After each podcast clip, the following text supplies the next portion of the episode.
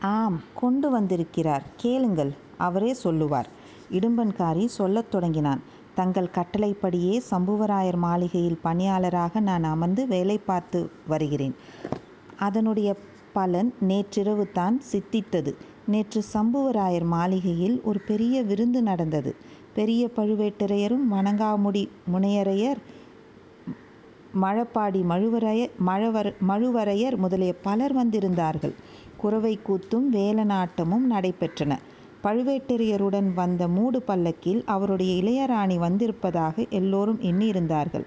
சுந்தர சோழ மகாராஜாவுக்கு உடல் நலம் சரியாயில்லை என்றும் அதிக நாள் உயிரோடு இருக்க மாட்டார் என்றும் பழுவேட்டரையர் தெரிவித்தார். எல்லோருமாக சேர்ந்து அடுத்தபடி பட்டத்துக்கு வரவேண்டியவர் ஆதித்த கரிகாலர் அல்ல மதுராந்தக தேவர் என்று முடிவு செய்தார்கள். ஆனால் மதுராங்க மதுராந்தக தேவர் இதற்கு சம்மதிப்பாரா என்று சிலர் கேட்டார்கள். அவர் வாயினாலேயே அதற்கு மறுமொழி கூறச் சொல்கிறேன் என்று சொல்லி பழுவேட்டரையர் மூடு பல்லக்கின் திரையை திறந்தார். அதற்குள்ளிருந்து மதுராந்தக தேவர் வெளிவந்தார். பட்டம் கட்டி கொள்ள தமக்கு சம்மதம் என்று அவர் தெரிவித்தார். இப்படி பெண் வேஷம் போடும் பராக்கிரமசாலிக்கு முடிசூட்டப் போகிறார்களாம். நன்றாய் சுற்றட்டும். எல்லாம் நாம் எதிர்பார்த்தபடியே தான் நடந்து வருகிறது. இம்மாதிரி சோழ நாட்டிலே மிக ஒரு குழப்பம் ஏற்படுவது நம்முடைய நோக்க நோக்கத்துக்கு மிக உகந்தது. எது நேர்ந்தாலும் என்ன நடந்தாலும் நம்மை யாரும் சந்தேகிக்க மாட்டார்கள் அல்லவா? இடும்பன்காரி மிக முக்கியமான செய்தி கொண்டு வந்திருக்கிறீர். ஆனால் இதெல்லாம் எப்படி தெரிந்து கொண்டீர்? இதற்கு சந்தர்ப்பம் எப்படி வாய்த்தது? என்று கேட்டான் ரவிதாசன். நடுராத்திரியில் அவர்கள் சபை கூடிய போது வேறு யாரும் அருகில் வராதபடி பார்த்து கொள்ள என்னை காவலுக்கு அமர்த்தியிருந்தார்கள். காவல் புரிந்து கொண்டே என் காதுகளையும் கண்களையும் உபயோகப்படுத்தி கொண்டிருந்தேன். அப்படி உபயோகப்படுத்தியதில் வேறு ஏதாவது தெரிந்ததா? தெரிந்தது. அந்த நள்ளிரவு கூட்டத்தில் நடந்ததையெல்லாம் இன்னொரு வேற்று மனிதன் கோட்டை மதில் சுவர் மேலிருந்து கவனித்து கொண்டிருந்தான். ஆஹா அவன் யார்? முன்குடுமி வைத்திருந்த ஒரு வைஷ்ணவன். ஆஹா அவன்தானா? அவனை நீர் என்ன செய்தீர்? சம்புவராயரிடம் பிடித்து கொடுக்கவில்லையா? இல்லை. ஒருவேளை அவன் நம்மவனாயிருக்கலாம் என்று நினைத்து விட்டேன். நீங்களே அனுப்பி வைத்தீர்களோ என்று எண்ணினேன். பெரிய பிசகு செய்து விட்டீர். அவன் நம்மவன் அல்ல. கட்டையாய் குட்டையாய் இருப்பான். சண்டைக்காரன் பெயர் திருமலையப்பன். ஆழ்வார்க்கடியான் என்றும் சொல்லிக் கொள்வான். அவனே தான் நான் செய்த பிசகை இன்று மத்தியானம் உணர்ந்து கொண்டேன். அவன் நம் ஆள் அல்லவென்று தெரிந்தது.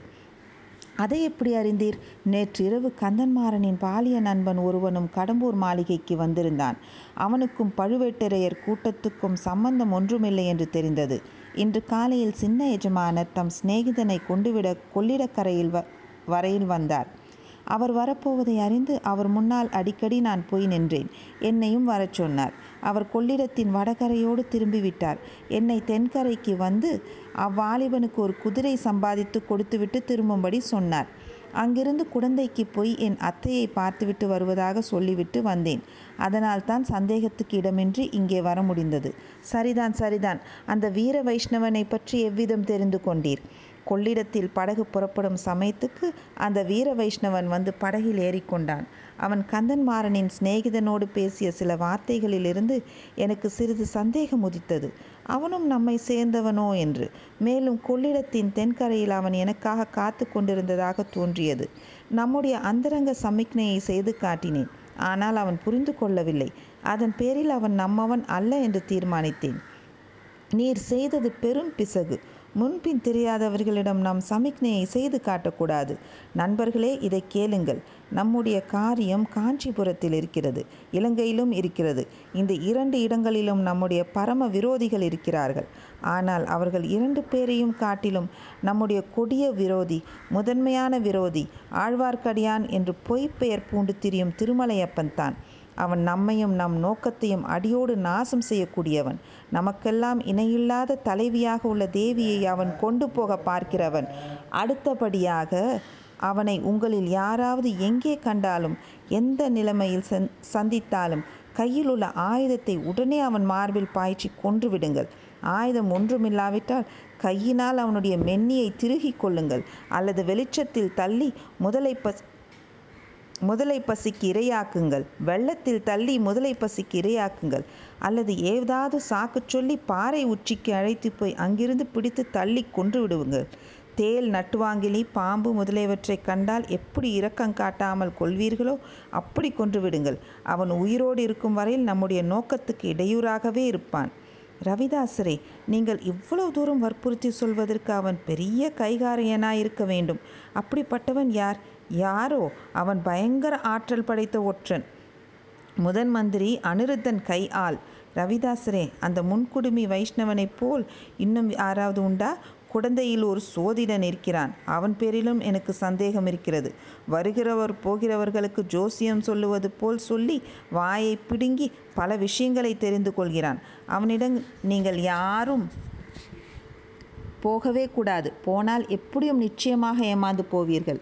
இதையெல்லாம் மருத மரத்தின் மறைவிலிருந்து கேட்டுக்கொண்டிருந்த ஆழ்வார்க்கடியான் மெய் நடுங்கியது. உடம்பெல்லாம் வியர் வியர்த்தது. அந்த மரத்தடியிலிருந்து உயிரோடு தப்பித்து போகப் போகிறோமோ என்று அவனுக்கு சந்தேகம் உண்டாகிவிட்டது.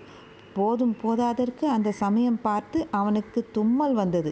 எவ்வளவோ அடக்கி கொள்ள பார்த்தும் முடியவில்லை. துணியை வாயில் வைத்து அடித்து கொண்டு நச்சென்று தும்மினான்.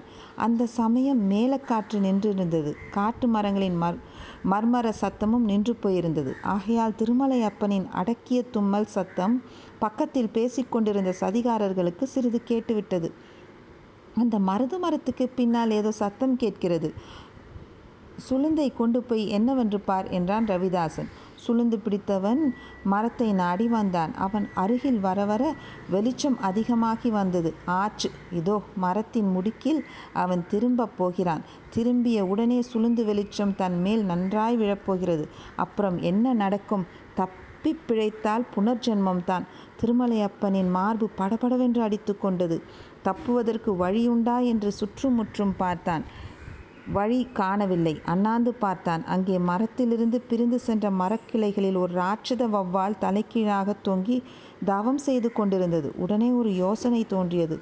சற்றென்று கைகளை உயர நீட்டி அந்த வௌவாலை பிடித்து கையில் ஆயத்தமாக வைத்து கொண்டான்.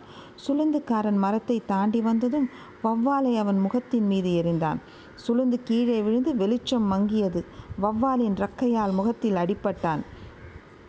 ஏ ஏ என்ன என்ன? என்று உளறினான். பலர் ஓடி வரும் சத்தம் கேட்டது. ஆழ்வார்க்கடியானும் ஓட்டம் பிடித்தான். அடுத்த கணம் அடர்ந்த காட்டுக்குள் புகுந்து மறைந்தான்.